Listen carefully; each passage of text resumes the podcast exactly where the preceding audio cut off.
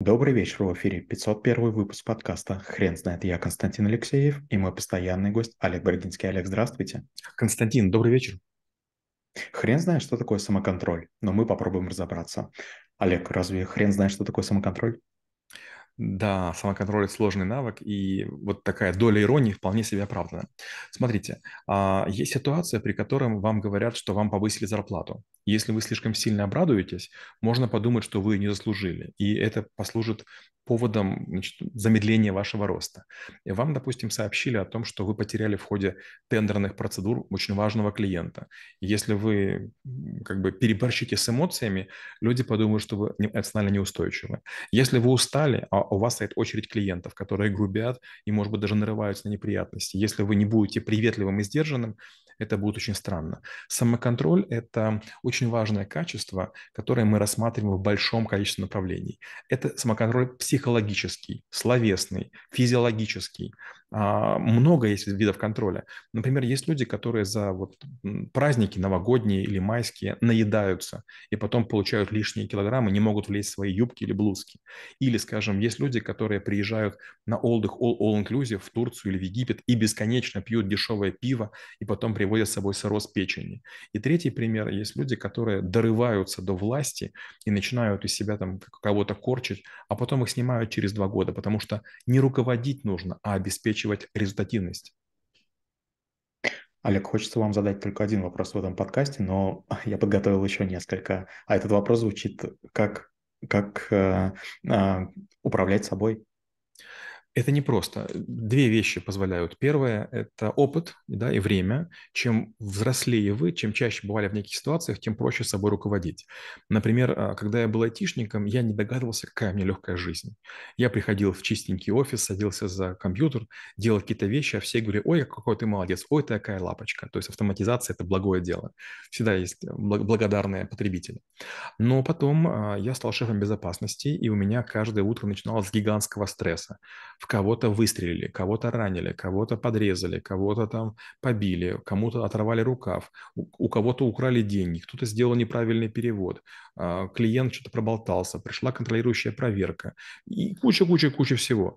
И я, честно говоря, бывали ситуации, когда меня и поносило, и рвало, и я не мог спать, и все что угодно. Но годика через полтора я вдруг начал спать как удав. Вдруг я понял, что меня уже пробить не может ничто, да, то есть ни убийство человека, ни там взрыв гранаты, ни там, не знаю, там авария э, с жертвами. То есть я ко всему привык. Я ходил в прокуратуру, в налоговую, в Верховную Раду, там, к президенту, к министру иностранных дел. И я уже перестал кого бо... никого бояться и, и ничего бояться. Я подумал: ой, как здорово. Получается, вот опыт, да, он делает такую кожу нечувствительную к боли, к страху, к опасности. Вторая важная вещь – это история психологическая. В каждом вашем состоянии есть некие пределы, которые очень тяжело преодолеть. Например, сначала мне было тяжело подписывать счета, там, не знаю, там, на тысячу долларов. Это было две моих зарплаты. Я думал: ого, как я рискую.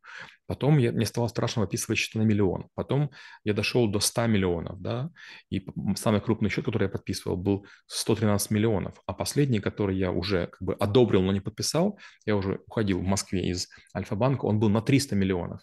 И понятно, что триста миллионов – это совершенно гигантские деньги. И вот как себя контролировать, как вот принимать решения осознанно, твердо, твердо, обоснованно и без сомнений. Олег, подскажите, пожалуйста, а как оценить свое умение контролировать себя? Есть ли какая-то шкала, по которой можно измерить себя?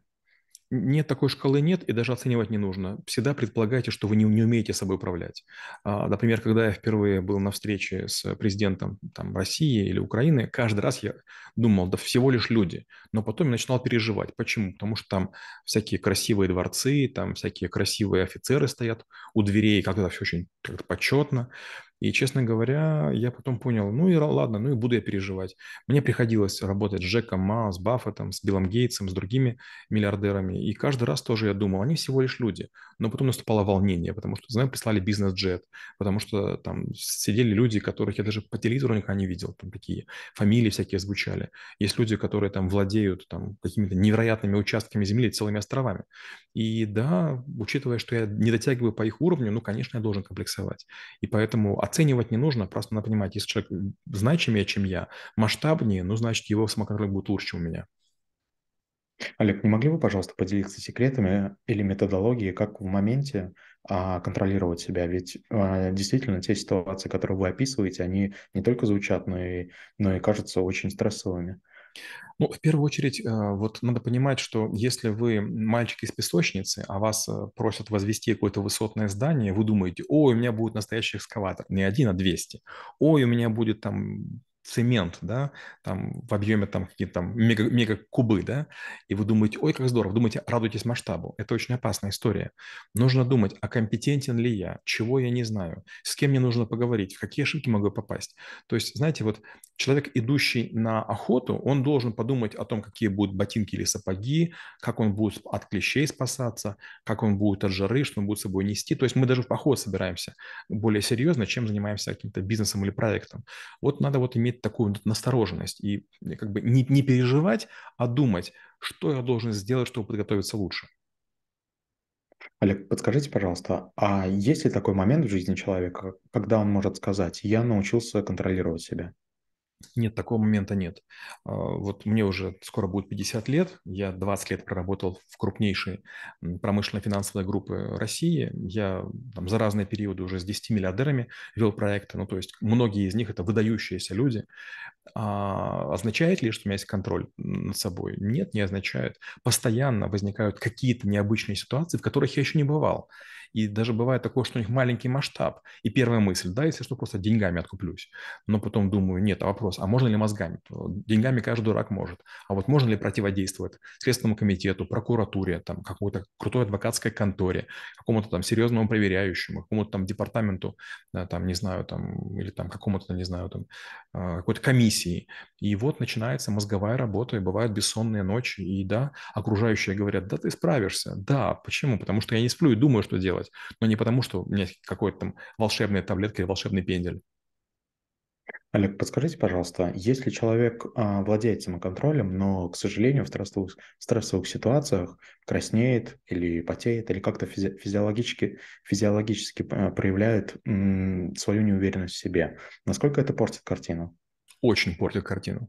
Я несколько раз в Украине, в, в банковской среде очень много женщин, в отличие от России.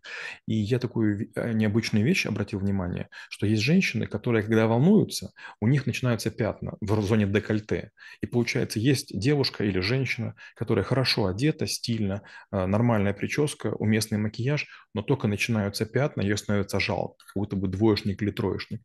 И варианты есть два. Или таких людей не допускать ситуациям стрессовым, где нужно показывать дикий самоконтроль, самоконтроль, или просто заниматься какими-то видами спорта. Но опять, женщинам-то сложно, потому что женщины после сорока там начинаются такие гормональные всплески, и там бывают определенные дни, когда ничего не может сработать. И тут варианты есть два. Или позориться, или отдавать себе отчет, что в некоторые моменты лучше не, не, не ходить на какие-то совещания, на какие-то сдачу экзаменов, скажем, там в Центробанк или Нацбанк, потому что будет жалкий вид. Олег, расскажите, как вы обучаете учеников школы трэблшутеров самоконтролю?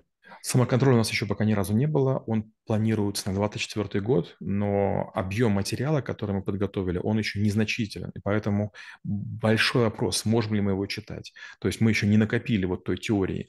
Я читаю каждый день по одной книге сейчас, и если какие-то есть интересные кейсы, интересные мысли, я пытаюсь их разбрасывать по папкам. То есть у меня есть специальные файлы, презентации, куда я всякие идеи записываю. В самоконтроле слишком мало всего. Поэтому мы сейчас читаем стрессоустойчивость, мы сейчас читаем страх, мы сейчас читаем эмоции, но не, не готовы пока читать самоконтроль. Олег, спасибо. Теперь на вопрос, что такое самоконтроль, будет трудно ответить. Хрен знает.